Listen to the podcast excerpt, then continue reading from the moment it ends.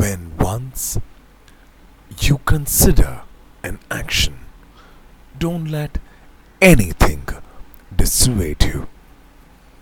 Consult your heart, not others, and then follow its dictates. Swami Vivekananda